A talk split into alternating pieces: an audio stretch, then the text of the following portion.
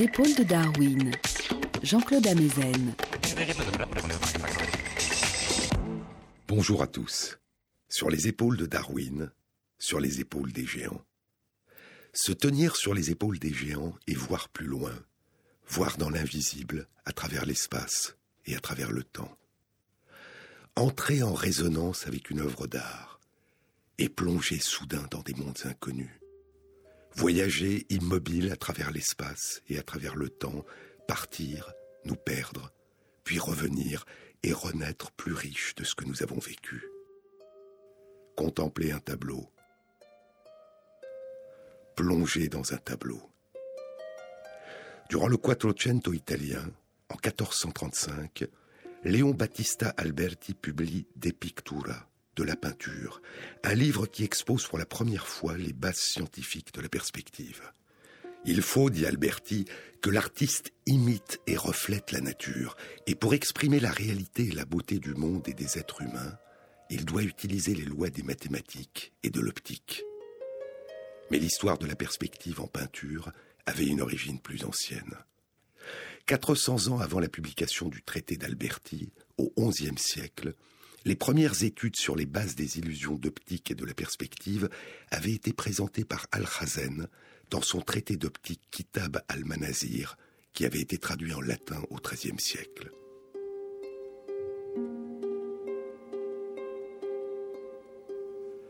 Vers 1425, l'ingénieur et architecte Filippo Brunelleschi, le bâtisseur du dôme de la cathédrale Santa Maria del Fiore à Florence, peint les premiers tableaux en utilisant les lois géométriques de la perspective.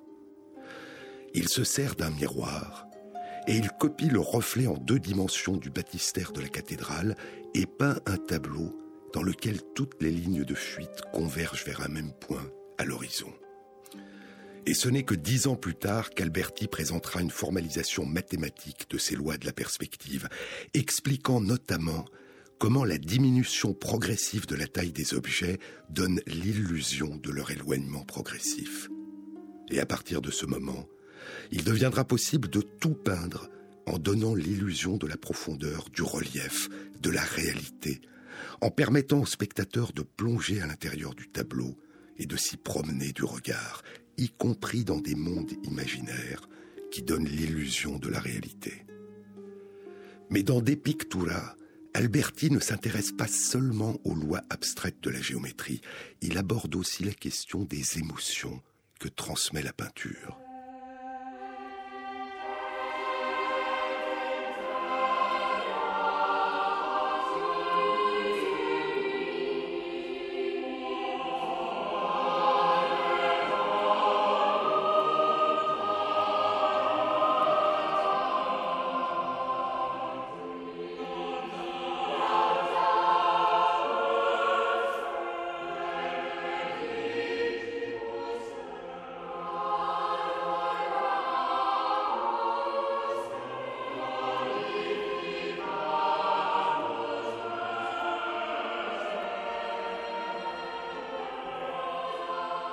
Je vous disais la semaine dernière que l'émotion artistique nous donne une ouverture sur le monde intérieur des autres et nous rapproche des autres, qu'elle nous permet de puiser, d'ouvrir en nous ce que nous avons de plus humain. Dans De Pictura, Léon Battista Alberti écrit Le tableau va émouvoir l'âme de ceux qui le regardent si chacune des personnes peintes révèle clairement les mouvements de sa propre âme. Nous pleurons avec ceux qui pleurent, nous rions avec ceux qui rient, nous sommes en deuil avec ceux qui sont en deuil. Ces mouvements de l'âme, nous les comprenons à partir de la vue des mouvements du corps.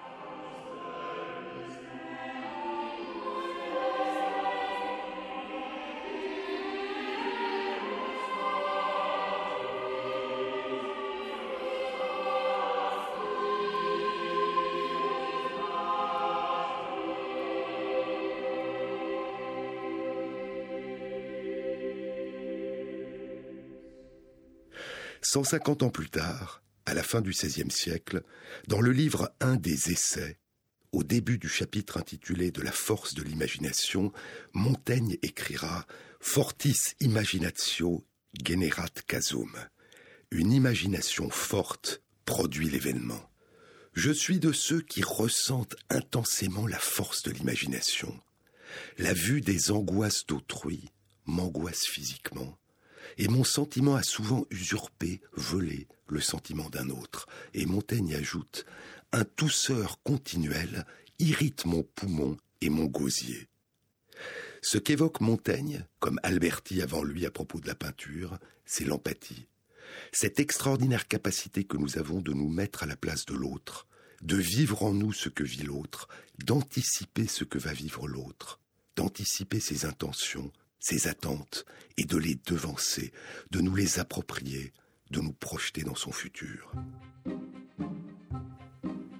Plus de quatre siècles passeront, et dans son dernier et très beau livre, The Bonobo and the Atheist, In Search of Humanism Among the Primates, qui vient d'être traduit en français sous le titre Le bonobo, Dieu et nous, à la recherche de l'humanisme parmi les primates, le primatologue et éthologue France Deval écrit Nous avons cette merveilleuse capacité d'habiter le corps des autres.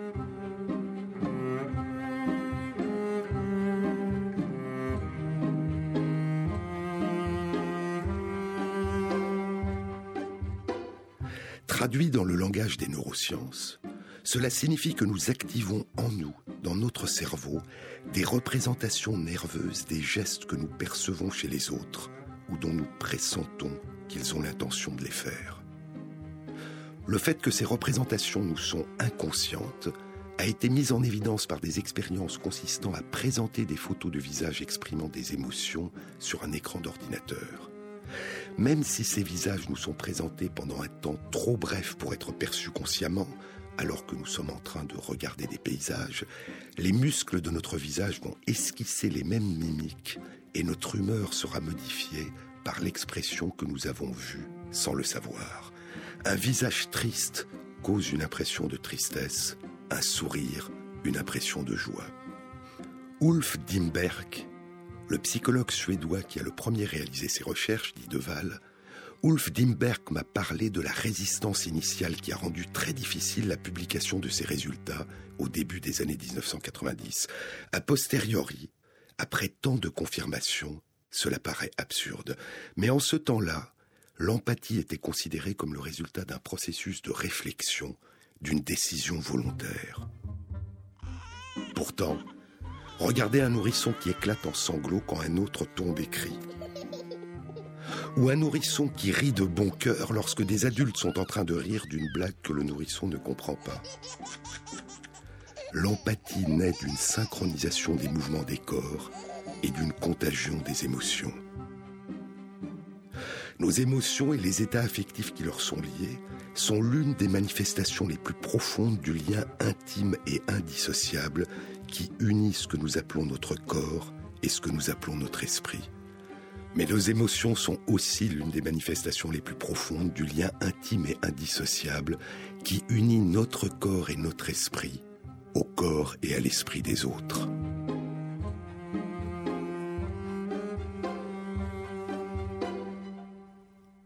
À peu près à la même période où avaient lieu ces recherches essentielles, poursuit Deval, durant les années 1990, des chercheurs à Parme, en Italie, découvraient l'existence des neurones miroirs. Ces neurones sont activés quand nous réalisons une action comme tendre la main vers un verre, mais ils sont aussi activés quand nous voyons quelqu'un faire un geste, nous réalisons alors en nous-mêmes ce même geste. Parce que les neurones miroirs ne font pas la distinction entre nos propres comportements et ceux des autres, ils nous permettent de nous mettre à la place des autres, ils nous permettent d'être un instant dans la peau d'un autre. Cette découverte permettait aussi d'apporter une explication à l'une des premières descriptions de l'empathie, la perception esthétique devant une œuvre d'art. Deval fait allusion à l'origine même du mot empathie. Le terme empathie, littéralement ressentir en soi la souffrance de l'autre, n'émerge dans la langue moderne qu'au début du XXe siècle. Il a été choisi à partir de la langue grecque ancienne par le psychologue américain Edward Titchener pour traduire un mot de la langue allemande, Einfühlung, littéralement sentir à l'intérieur, ressentir. En 1903, Le psychologue allemand Theodor Lips a utilisé le terme Einfühlung dans un article intitulé Ressentir, mimétisme intérieur et sensation organique.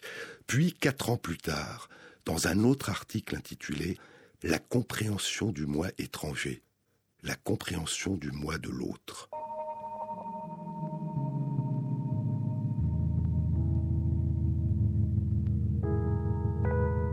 Ressentir, c'est faire entrer la vie intérieure de l'autre dans la réalité, dans notre réalité.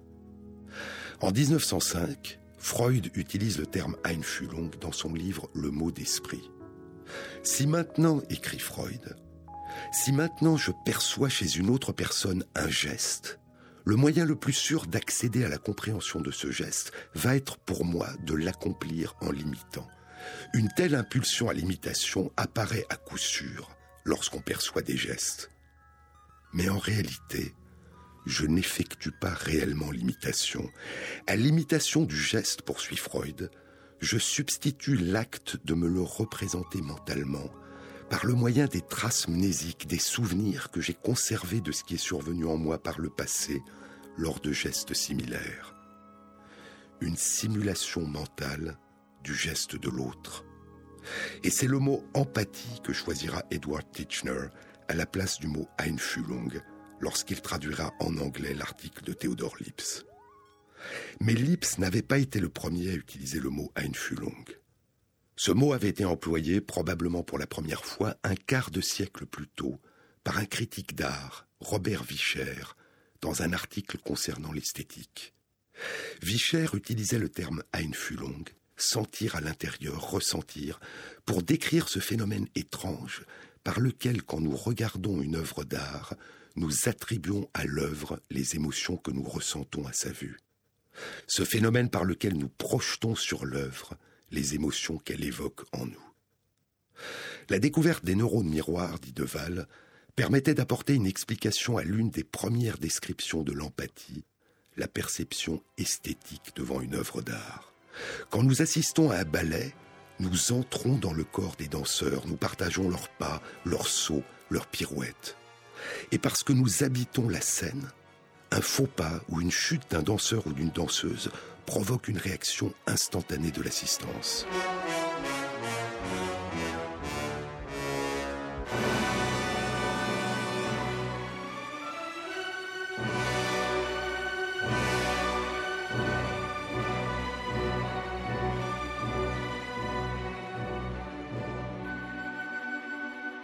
L'opéra, ajoute Deval, crée le même type de connexion entre nous et les artistes, par l'intermédiaire de la voix humaine. Depuis notre naissance, et même avant notre naissance, nous avons appris que la voix est le véhicule des émotions, du plaisir, de la douleur, de la colère.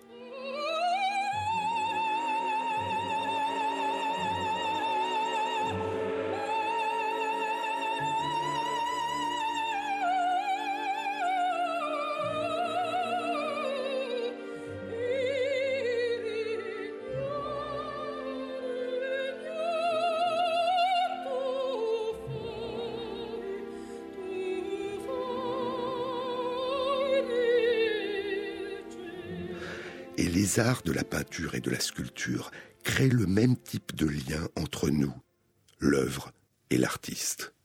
Deval évoque ici un article publié il y a six ans par David Friedberg et Vittorio Galese. David Friedberg est un historien d'art qui travaille au département d'histoire de l'art et d'archéologie de l'Université Columbia à New York. Vittorio Galese est un chercheur du département de neurosciences de l'Université de Parme il est, avec Giacomo Rizzolatti, l'un des co-découvreurs des neurones miroirs. En 2007, ils ont publié ensemble une hypothèse dans Trends in Cognitive Science. Leur article était intitulé Mouvement, émotion et empathie dans l'expérience artistique. Mouvement et émotion. Émotion qui signifie littéralement ce qui nous meut, ce qui nous met en mouvement. Dans leur article, Friedberg et Galaise proposaient que lorsque nous regardons un tableau ou une peinture, non seulement nous partageons et ressentons à partir de leurs attitudes et de leurs expressions les émotions et les intentions des personnages, mais nous pouvons aussi ressentir une autre forme d'empathie, nous sommes d'une certaine façon inconsciemment en empathie avec l'artiste. Et cette forme d'empathie peut aussi survenir, disent-ils, devant un tableau abstrait. Nous traçons alors inconsciemment en nous les traits que l'artiste a tracés sur la toile. Un pianiste ne peut pas écouter un récital de piano sans que s'activent dans son cerveau les aires motrices qui contrôlent les mouvements de ses doigts, sans qu'il joue intérieurement sur un piano imaginaire le morceau de musique. De même, disent Friedberg et Galese, les spectateurs d'un tableau abstrait de Jackson Pollock ressentent une sensation de participation de leur corps aux mouvements qui sont suggérés sur le tableau. Et que ce soit sous la forme des traits du pinceau ou des coulées de peinture, ces mouvements sont suggérés par les traces matérielles des actes créateurs de l'artiste qui a produit l'œuvre. Sur les épaules de Darwin, sur France Inter.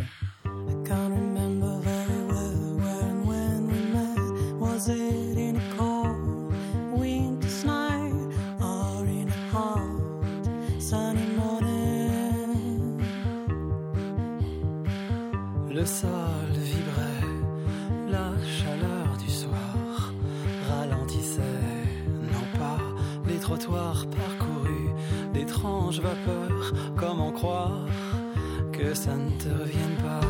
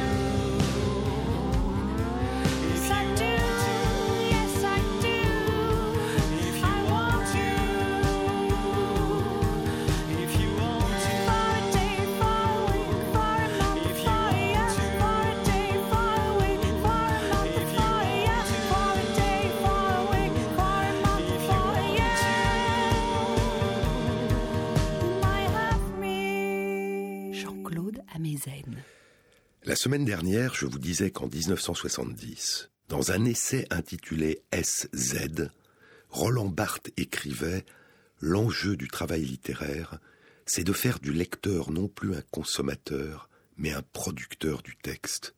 Quand je lis un texte littéraire, j'écris ma lecture. Ce que proposeront sous une autre forme David Friedberg et Vittorio Gallese 37 ans plus tard, c'est que l'enjeu du travail du peintre c'est de faire de celui qui regarde le tableau non pas un spectateur, mais un producteur du tableau. Quand nous regardons un tableau, suggère-t-il, nous peignons le tableau. Lire un texte littéraire, disait Barthes, c'est trouver des sens. C'est effacer ce divorce impitoyable entre le fabricant et l'usager du texte, son propriétaire et son client, son auteur et son lecteur. Qui parle? Plus l'origine de celui qui parle dans un texte est irrepérable, multiple, indéfinie, plus le texte est pluriel, moins il semble avoir de propriétaire, de guide, d'interprétation évidente, et plus, dit Barthes, l'histoire nous invite à la faire vivre. Le sens du travail de l'écriture, dit-il, est d'empêcher de jamais répondre à cette question qui parle?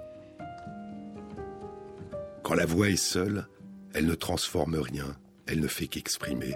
Ce sont des voix tressées, entremêlées, rassemblées, qui donnent à une écriture son pouvoir de transformation. Ce que dit Barthes, c'est que l'écriture littéraire ne dit pas tout. Il lui manque une voix qui donne sens aux autres voix, la voix silencieuse du lecteur. Et la seconde force de la littérature, ajoute-t-il, c'est sa force de représentation, c'est sa dimension dramatique. Elle nous incite non seulement à ajouter notre voix, mais à partager, à ressentir, à vivre avec intensité ce qui est présenté à notre imagination.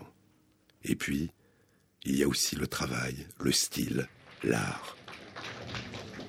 Monsieur l'administrateur, mes chers collègues, je vous remercie de m'accueillir parmi vous. Je devrais certainement m'interroger sur les raisons qui ont pu incliner le Collège de France à recevoir, je dirais, un sujet incertain dans lequel chaque attribut est en quelque sorte immédiatement combattu par son contraire. Car si ma carrière a Sept ans plus tard, en 1977, dans sa leçon inaugurale au Collège de France, Barthes dira La littérature met en scène le langage au lieu simplement de l'utiliser. Et je vous disais la semaine dernière que cette dimension artistique jouait probablement un rôle important dans le développement de notre empathie. Dans sa leçon inaugurale au Collège de France, alors qu'il ne lui reste plus que trois ans à vivre, Roland Barthes évoque sa vie nouvelle, marquée aujourd'hui, dit-il, par ce lieu nouveau, cette hospitalité nouvelle, et il fait un retour sur lui-même. Il est un âge, dit-il, où l'on enseigne ce que l'on sait, mais il en vient ensuite un autre, où l'on enseigne ce que l'on ne sait pas. Cela s'appelle chercher. Vient peut-être maintenant l'âge d'une autre expérience, celle de désapprendre, de laisser travailler le remaniement imprévisible que l'oubli impose à la sédimentation des savoirs, des cultures, des croyances que l'on a traversées. Cette expérience a, je crois, un nom illustre et démodé, au carrefour même de son étymologie, sapientia. Mais dans sa leçon inaugurale, il explore une dimension particulière des relations entre le langage et la littérature, leur relation au pouvoir. Cet objet, en quoi s'inscrit le pouvoir de toute éternité humaine, c'est le langage, ou pour être plus précis, son expression obligée, la langue. Le langage est une législation, la langue en est le code.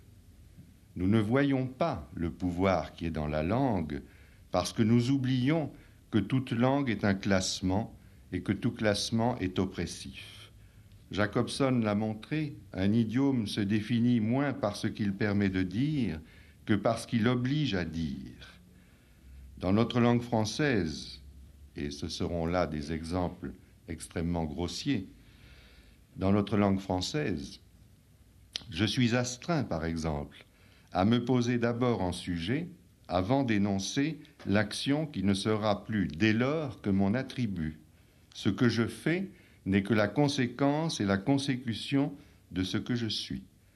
De la même manière, je suis obligé de toujours choisir, en français, entre le masculin et le féminin.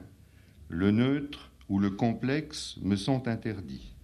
De même encore, je suis obligé de marquer mon rapport à l'autre en recourant soit au tu, soit au vous, c'est-à-dire que le suspense affectif ou social m'est refusé. Ce qu'évoque Barthes sans le dire, c'est que la langue anglaise, par exemple, contrairement à notre langue, ouvre la possibilité d'utiliser le neutre en plus du masculin et du féminin, et n'oblige pas en disant you à préciser si c'est un tu ou un vous. Chaque langue déforme et emprisonne une partie de la réalité qu'elle tente de désigner. Mal nommer les choses, disait Albert Camus, c'est ajouter au malheur du monde. Mais nommer, dit Maurice Blanchot dans le livre à venir, nommer est cette violence qui écarte ce qui est nommé pour l'avoir sous la forme commode d'un nom. Par sa structure même, dit Barthes, la langue implique une relation fatale d'aliénation. Parler, et à plus forte raison discourir, ce n'est pas communiquer comme on le répète trop souvent, c'est assujettir. Dès qu'elle est proférée, fût-ce dans l'intimité la plus profonde du sujet, la langue entre au service d'un pouvoir.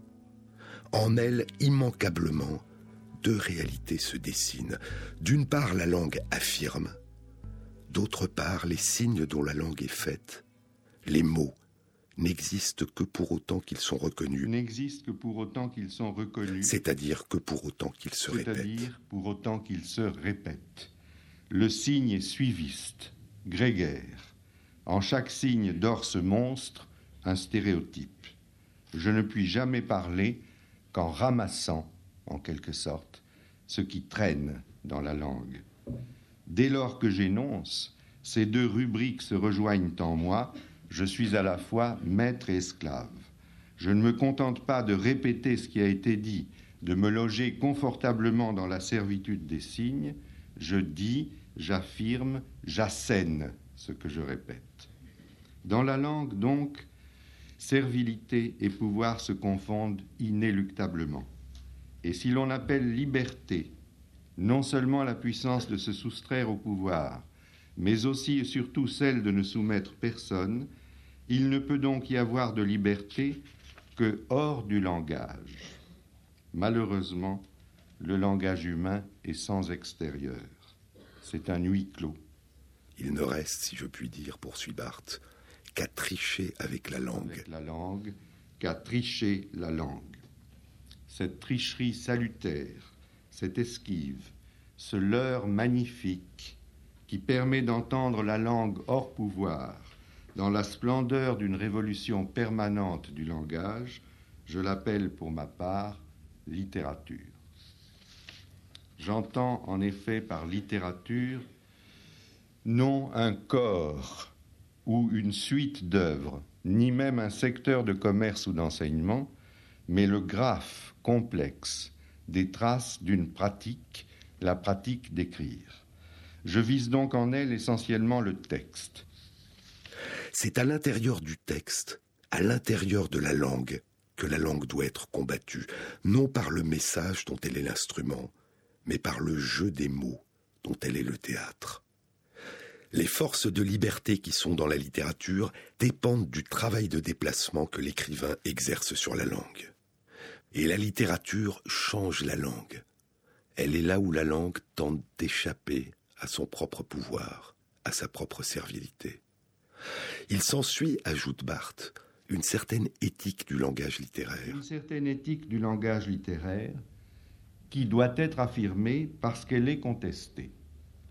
On reproche souvent à l'écrivain, à l'intellectuel, au professeur, de ne pas écrire la langue de tout le monde. Mais il est bon que les hommes, à l'intérieur d'un même idiome, à savoir pour nous le français, et plusieurs langues. Si j'étais législateur, supposition aberrante pour quelqu'un qui, étymologiquement parlant, vous l'avez vu, est anarchiste, loin d'imposer une unification du français, qu'elle soit bourgeoise ou populaire, j'encouragerais au contraire l'apprentissage simultané de plusieurs langues françaises, de fonctions diverses promues à égalité.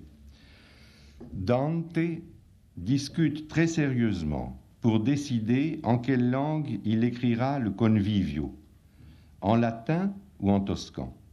Et ce n'est nullement pour des raisons politiques ou polémiques qu'il choisit la langue vulgaire. C'est en considérant l'appropriation de l'une et l'autre langue à son sujet. Les deux langues, comme pour nous le français classique et le français moderne, ou le français écrit et le français parlé, forment ainsi une réserve dans laquelle il se sent libre de puiser selon la vérité du désir. Cette liberté est un luxe que toute société devrait procurer à ses citoyens. Autant de langage qu'il y a de désir. Proposition utopique en ceci qu'aucune société n'est encore prête à admettre qu'il y a plusieurs désirs qu'une langue, quelle qu'elle soit, n'en réprime pas une autre.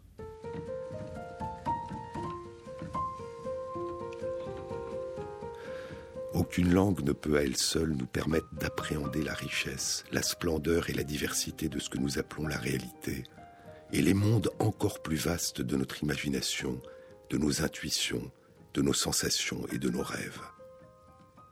La littérature change la langue, dit Barthes. Elle est là où la langue tente d'échapper à son propre pouvoir, à sa propre servilité. Elle est là où la langue tente de combler un manque. Elle est là où la langue révèle un manque. Penser, dit Maurice Blanchot, c'est toujours apprendre à penser le manque qu'est aussi la pensée, et en parlant, apprendre à préserver ce manque en l'amenant à la parole. Mais il y a langage et langage, écriture et écriture, lecture et lecture. Et lire, dit Alberto Manguel dans Une histoire de la lecture, lire, c'est beaucoup plus que lire l'écriture. L'astronome qui lit une carte d'étoiles disparues, le joueur de cartes qui lit l'expression de son partenaire avant de jouer la carte gagnante, le danseur qui lit les indications du chorégraphe et le public qui lit les gestes du danseur sur la scène, les parents qui lisent sur le visage du bébé des signes de joie, de peur ou d'étonnement, l'amant qui lit à l'aveuglette le corps aimé la nuit, le pêcheur hawaïen qui lit les courants en plongeant une main dans l'eau, le fermier qui lit dans le ciel le temps qu'il va faire, tous partagent avec le lecteur de livres l'art de déchiffrer et de traduire des signes. Dans chaque cas, c'est le lecteur qui lit le sens. C'est le lecteur qui accorde ou reconnaît à un objet, un lieu ou un événement une certaine lisibilité, une signification.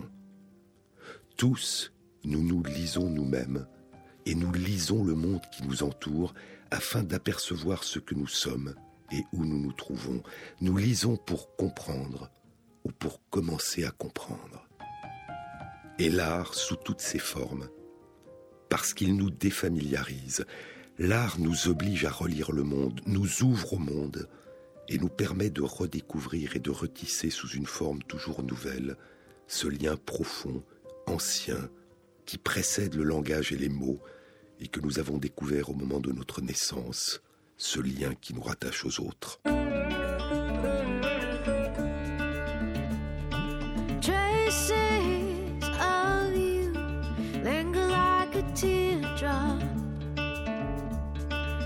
Fresh upon my heart sings for you.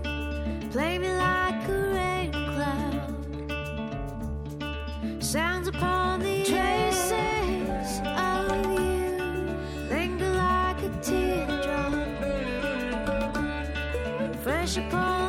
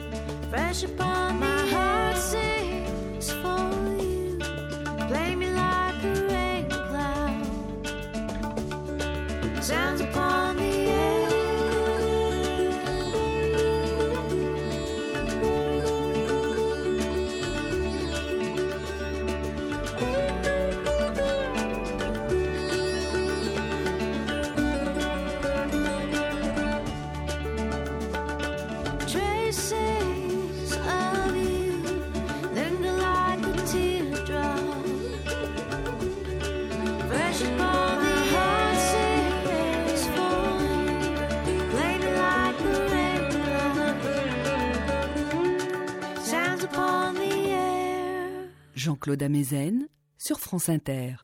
Dans son dernier livre, France Deval explore l'empathie, la générosité, l'altruisme, le souci de l'autre chez nos plus proches parents non humains, les chimpanzés et les bonobos.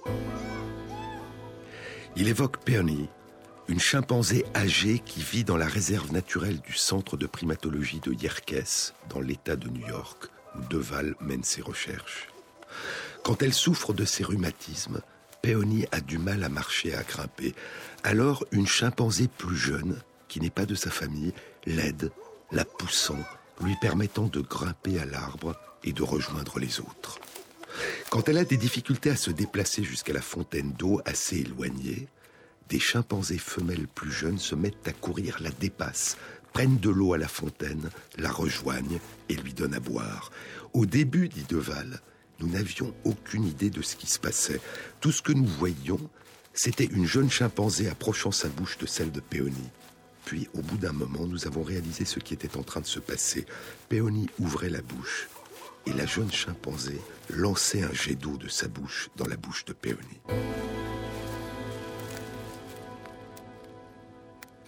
L'empathie nécessite une attention à l'autre et une sensibilité aux besoins de l'autre. Il y a 34 ans, en 1979, France Deval publiait avec Angeline van Rosemalen une étude qui allait provoquer une grande surprise. L'étude décrivait l'existence chez des chimpanzés de deux comportements qui étaient jusque-là considérés comme spécifiques aux êtres humains, des comportements de réconciliation entre des adversaires après un conflit et des comportements de consolation, un membre du groupe venant consoler celui qui a eu le dessous dans un conflit violent. Depuis, des comportements de réconciliation ont été décrits chez d'autres primates et depuis un peu plus de cinq ans chez des chiens, des loups et des chevaux. Au centre de recherche Konrad Lorenz à Grunau, en Autriche, les chercheurs étudient les comportements des corbeaux. Et depuis trois ans, à partir de 2010, les chercheurs ont publié la découverte de comportements de consolation et de réconciliation chez des jeunes corbeaux qui vivent en groupe. Les fidèles compagnons, qu'ils appartiennent ou non à la même famille, se réconcilient souvent après un conflit. Et ces réconciliations diminuent la probabilité de survenue de nouveaux conflits. Et après un conflit violent entre deux adversaires, le vaincu est consolé par son fidèle compagnon, qui vient se placer à côté de lui et pose son bec sur le bec ou sur le corps de la victime. Au centre de recherche Konrad Lorenz à Grunau, dit France Deval dans son dernier livre, les chercheurs étudient aussi les oies qui vivent en liberté, les descendants des oies de Lorenz. Les chercheurs les ont équipés de petits transmetteurs qui mesurent le rythme de leur battement cardiaque. Les oies vivent en couple. Et lorsque l'un des oiseaux engage un combat avec un autre, le cœur de son ou de sa partenaire se met à battre beaucoup plus vite même si là où le partenaire n'est absolument pas impliqué dans la dispute, le rythme cardiaque, dit Deval, révèle le souci pour l'autre. Mais il peut être difficile pour nous de détecter les émotions qu'exprime un animal, et si ce qu'il exprime est perçu par ses congénères. Même quand il s'agit d'animaux qui partagent depuis longtemps notre vie, et dont les premières traces de domestication qui nous soient parvenues remontent à 33 000 ans, comme les chiens. La plupart d'entre nous pensons que les chiens remuent la queue quand ils sont en train de vivre une émotion positive, quand ils sont contents, ou qu'ils s'attendent à un événement dont ils pressentent qu'il les rendra contents. Il y a six ans, en 2007, Trois chercheurs de l'université de Bari et de l'université de Trieste en Italie rapportaient dans Current Biology les résultats d'une étude qui indiquait que les mouvements de la queue des chiens n'étaient pas symétriques. Selon les circonstances, les mouvements étaient plus prononcés vers la droite ou vers la gauche. Ils avaient étudié 30 chiens, 15 mâles et 15 femelles, âgés de 1 à 6 ans, de différentes races. Les chiens avaient été exposés soit à leur maître ou maîtresse, soit à une personne qui leur était inconnue, soit à un chien qu'ils ne connaissaient pas, un berger malinois âgé de 4 ans de caractère dominant, soit ils avaient été laissés seuls. Il y avait deux expositions par jour pendant deux jours par semaine. Chaque situation était répétée dix fois au total, dans un ordre aléatoire tiré au sort, sur une durée globale de 25 jours. Les chercheurs avaient enregistré chaque situation par vidéo, puis ils avaient analysé les battements de queue des chiens. Lorsque les chiens étaient en présence de leur maître ou leur maîtresse, leur mouvement de queue était de grande amplitude et surtout orienté vers la droite. C'était aussi le cas quand ils étaient en présence d'une personne inconnue, mais leur mouvement de queue était de plus faible amplitude et seulement un peu plus orienté vers la droite. En revanche, Quand ils étaient en présence du chien dominant inconnu, leur mouvement de queue était plus souvent orienté vers la gauche, ce qui était aussi le cas lorsqu'ils étaient seuls. Le titre de l'étude était Les chiens répondent à différentes émotions par des battements de queue asymétriques. L'orientation prédominante des battements de queue vers la droite traduirait des émotions positives, alors que l'orientation prédominante des battements de queue vers la gauche traduirait des émotions négatives. L'orientation des battements de queue vers la droite résulte d'une activation des centres moteurs de l'hémisphère gauche du cerveau, et l'orientation des battements de queue vers la gauche résulte d'une activation des centres moteurs de l'hémisphère droit du cerveau. Ces résultats confortent une théorie qui propose que les émotions positives qui incitent au contact et à l'approche s'accompagneraient d'une activation prédominante de l'hémisphère gauche du cerveau et que les émotions négatives qui incitent au retrait s'accompagneraient d'une activation prédominante de l'hémisphère droit du cerveau. Cinq ans passeront et au printemps 2012, une autre étude est publiée dans PLOS ONE. Les chercheurs de l'université de Lincoln en Grande-Bretagne avait présenté à 22 chiens de race ou bâtards des photographies de chiens, soit des photos de chiens menaçants, gueule ouverte, avec les crocs visibles, museau froncé, les oreilles dressées pointant en avant, soit des photos de chiens ayant une expression neutre, soit des photos de chiens exprimant du plaisir, détendus, bouche ouverte, langue pendante et les oreilles inclinées vers l'arrière. Les chercheurs avaient filmé les chiens en train de regarder les photos ils avaient analysé vers quel côté de la photo les chiens tournaient leur regard. Lorsque la photo exprimait une menace, les chiens commençaient par regarder du côté gauche, puis continuaient à regarder à gauche beaucoup plus souvent qu'à droite. Lorsque la photo était neutre, ils regardaient plus souvent à gauche qu'à droite, mais la différence était faible. Lorsque la photo était celle d'un chien heureux, ils commençaient par regarder à droite, et regarder ensuite beaucoup plus souvent à droite qu'à gauche. Pour vérifier que cette latéralisation de leur regard à gauche en cas de menace ou d'expression neutre et à droite en cas d'expression joyeuse n'était pas due à une légère asymétrie des visages de chiens présentés sur la photo, pour vérifier que les photos de visages menaçants n'avaient pas une légère asymétrie gauche et les photos des visages joyeux une légère asymétrie droite qui attirerait le regard du chien, les chercheurs ont fabriqué des images en miroir de ces photos, dans lesquelles la partie droite de la photo était maintenant à gauche et inversement, et les chiens qui regardent ces photos en miroir continuent à latéraliser leur regard à gauche en cas de visage menaçant ou neutre, et à droite en cas de visage joyeux. C'est donc bien l'émotion exprimée par le visage du chien sur la photo qui se traduit par les déplacements de leur regard. Les déplacements du regard vers la gauche traduisent une activation de l'hémisphère droit du cerveau, et les déplacements du regard vers la droite traduisent une activation de l'hémisphère gauche du cerveau. Ainsi, comme l'asymétrie, la latéralisation des battements de queue vers la gauche ou vers la droite, l'asymétrie la latéralisation du regard vers la gauche ou vers la droite suggère que la réponse aux émotions négatives implique chez les chiens une mobilisation prépondérante de l'hémisphère droit du cerveau et que la réponse aux émotions positives implique une mobilisation prépondérante de l'hémisphère gauche du cerveau. Mais est-ce que cette asymétrie est-ce que cette latéralisation de certains des comportements du chien, qui traduit la nature positive ou négative des émotions qu'il est en train de ressentir, n'est perçue que par les chercheurs? Ou est-ce qu'elle pourrait aussi renseigner un autre chien sur l'état émotionnel de son congénère? Au début de cette semaine, une étude publiée dans Current Biology apporte une réponse à cette question. L'étude est publiée par les chercheurs italiens qui avaient identifié il y a six ans l'asymétrie des battements de queue des chiens.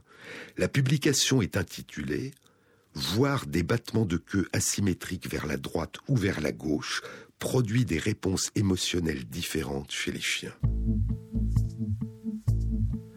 Les chercheurs ont exposé 43 chiens de différentes races à des vidéos de chiens qui leur étaient inconnus, qui étaient filmés de face et qui remuaient la queue soit de manière prédominante vers la droite, soit de manière prédominante vers la gauche, et à des vidéos de chiens qui ne remuaient pas la queue.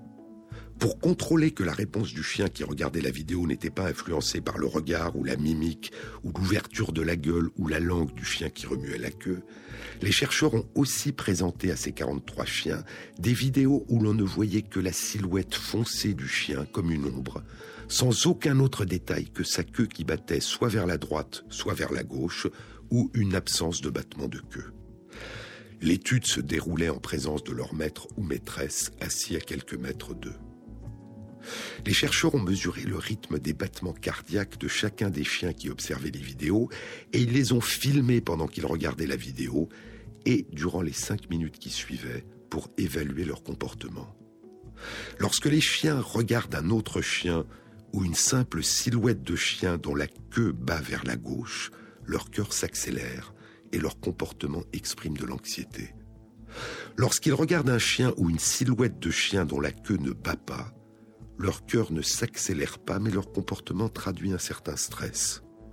Lorsqu'ils regardent un chien ou une silhouette de chien dont la queue bat vers la droite, leur cœur ne s'accélère pas et leur comportement est calme. Et ainsi, quand un chien bat de la queue de manière asymétrique vers la droite ou la gauche, il ne fait pas qu'exprimer des émotions positives ou négatives, il les transmet aussi aux autres chiens qu'il croise. L'expression des émotions est la condition même de leur partage. Et la capacité d'exprimer, de déchiffrer, de lire les émotions est un langage ancien qui a précédé pendant très longtemps l'émergence des langages humains. I was demanding to be oh so strong, but truth be told, I only want myself to tag along. Follow my shadow, loaded with guilt. See, what I didn't know is touching up only makes it clear. Have too much pleasure from illusions of seems I'd rather lose a friend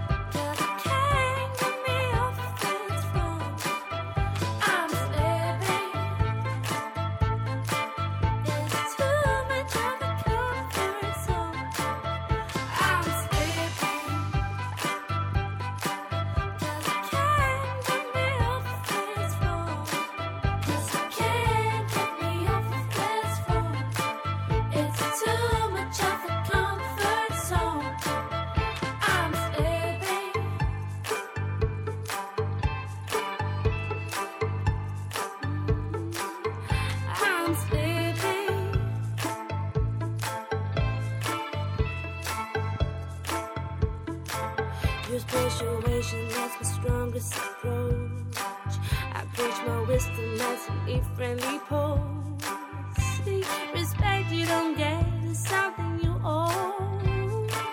If you do what I do, it's cause you reap what you sow. Taking the time, sharing my way. Yeah, I'm good at. Sur les épaules de Darwin, Jean-Claude Amezen. Quand et comment a émergé dans le monde animal cette capacité de partage des intentions, des émotions et des besoins des autres L'empathie, dit Deval, est probablement apparue avec le soin parental tel qu'il se manifeste chez les mammifères et chez les oiseaux, et il reprend là une idée proposée il y a plus de 140 ans par Darwin dans la généalogie de l'homme. L'origine chez l'animal de ce que Darwin appelle les instincts sociaux est, dit-il, dans l'affection parentale et filiale. L'une des manifestations les plus évidentes de l'existence d'un comportement de soin parental, dit Deval, est ce qu'on a appelé les appels de détresse des petits lorsque la mère ou les deux parents sont absents. Certains appels de détresse nous sont inaudibles. C'est le cas des appels de détresse des souriceaux qui se sont éloignés de leur mère. Ils sont émis en ultrasons. D'autres nous sont audibles. Les jeunes singes, dit Deval, émettent des appels de détresse à chaque fois qu'ils sont séparés de leur mère et continuent à les émettre jusqu'à ce qu'elle les retrouve. Ils ont l'air misérables, assis tout seuls sur une branche, émettant une longue plainte sous la forme d'une succession de coups et faisant la moue. Les petits mammifères et les oisillons émettent des appels de détresse. Les derniers ancêtres communs aux mammifères et aux oiseaux vivaient il y a environ 300 millions d'années. C'étaient des reptiles. Chez la plupart des reptiles contemporains, dont les serpents, les lézards, les tortues, il n'a pas été observé d'appel de détresse, ce qui ne signifie pas qu'il n'y en ait pas. Il pourrait se manifester autrement que par des sons ou des ultrasons, sous la forme d'une odeur par exemple. Mais chez certains reptiles, un comportement d'empathie et de soin parental a été observé. Les petits appellent leur mère lorsqu'ils sont isolés, inquiets ou en danger, et la mère accourt à leur appel. C'est le cas notamment des alligators. Les mères alligators transportent leurs petits dans leur mâchoire, ou sur leur tête, ou sur leur dos. L'apparente férocité n'exclut pas la tendresse, et la tendresse des parents est le socle sur lequel s'est construit le souci de l'autre, du plus faible, du plus vulnérable.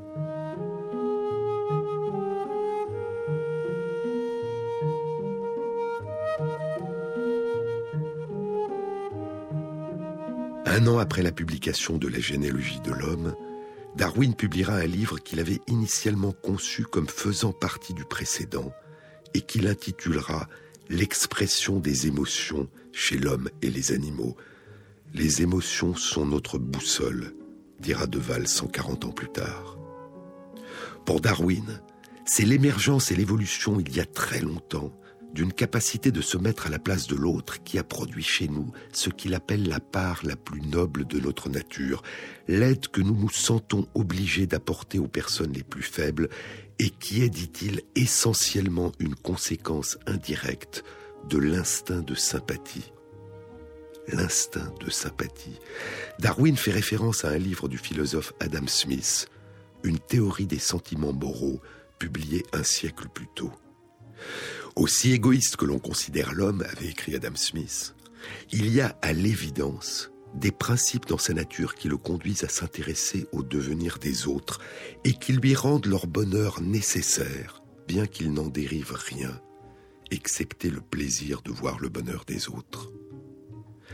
1600 ans avant Adam Smith, le philosophe et empereur Marc Aurèle écrivait dans ses pensées les actes qui sont en accord avec la nature, comme aider les autres, portent en eux-mêmes leur propre récompense. Comment dans ce cas peux-tu te lasser d'aider les autres quand en aidant les autres, tu t'aides toi-même? Jean-Claude Amezen, sur les épaules de Darwin. La prochaine rencontre transdisciplinaire du Centre d'études du vivant dans la série Les battements du temps aura lieu le mardi 12 novembre de 19h à 21h elle aura pour titre L'éternité dans une heure, la poésie des nombres, et sera animée par Daniel Tamet, auteur de Je suis né un jour bleu et de L'éternité dans une heure. Vous trouverez tous les renseignements concernant cette rencontre sur la page de l'émission sur le site franceinter.fr.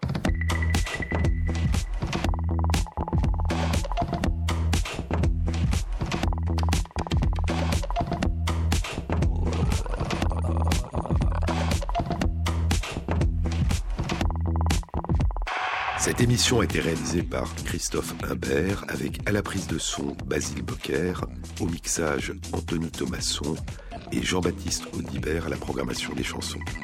Et merci à Christophe Magère qui intègre sur la page de l'émission sur le site franceinter.fr les références aux articles scientifiques et aux livres dont je vous ai parlé. Bon week-end à tous, à samedi prochain.